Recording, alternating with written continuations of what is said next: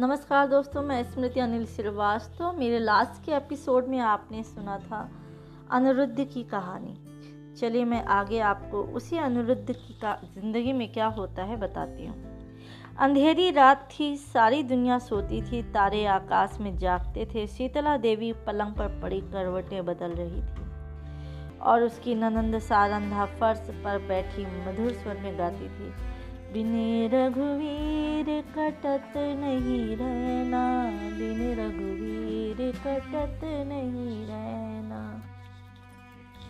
शीतला ने कहा, जी न जलाओ, क्या तुम्हें भी नींद नहीं आती? सारंधा ने कहा, तुम्हें लोरी सुना रही हूँ।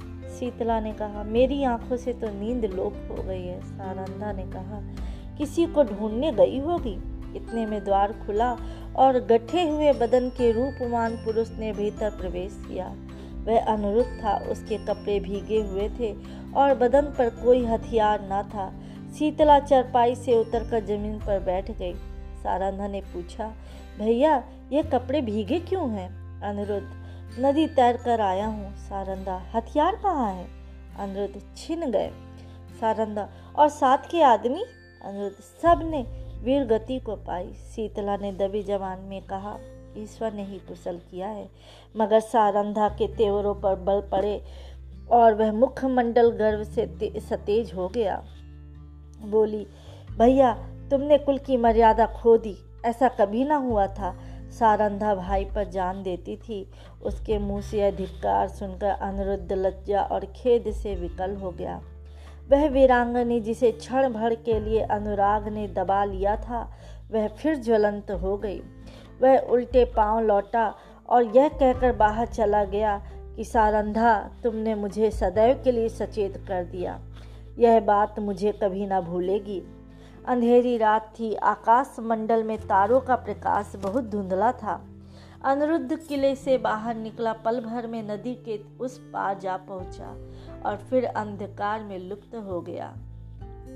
शीतला उसके पीछे पीछे किले की दीवारों तक आई, मगर अब अनिरुद्ध छलांग मारकर बाहर कूद पड़ा तो वह विरहणी चट्टान पर बैठकर रोने लगी। इतनी में सारंधा भी वहीं आ पहुँची। शीतला ने नागिन की तरह बल खाकर कहा, मर्यादा इतनी ही प्यारी है? सारंधा हाँ शीतला, अपना पति होता तो हृदय में छुपा लेती। सारंधा न छाती में छुरा चुभा देती। शीतला ने ऐड कर कहा, चोली में छिपाती फिरोगी, मेरी बात गिराह में बाँध लो। सारंधा, जिस दिन ऐसा होगा मैं अपना वचन पूरा दिखाऊँगी। इस घटना के तीन महीने पीछे अनिरुद्ध मेहरोनी के जीत करके लौटा और साल भर पीछे सारंधा का विवाह ओछा के राजा चंपत राय से हो गया। मगर उस दिन की बातें दोनों महिलाओं के हृदय स्थल में कांटे की तरह खटकती रही। धन्यवाद।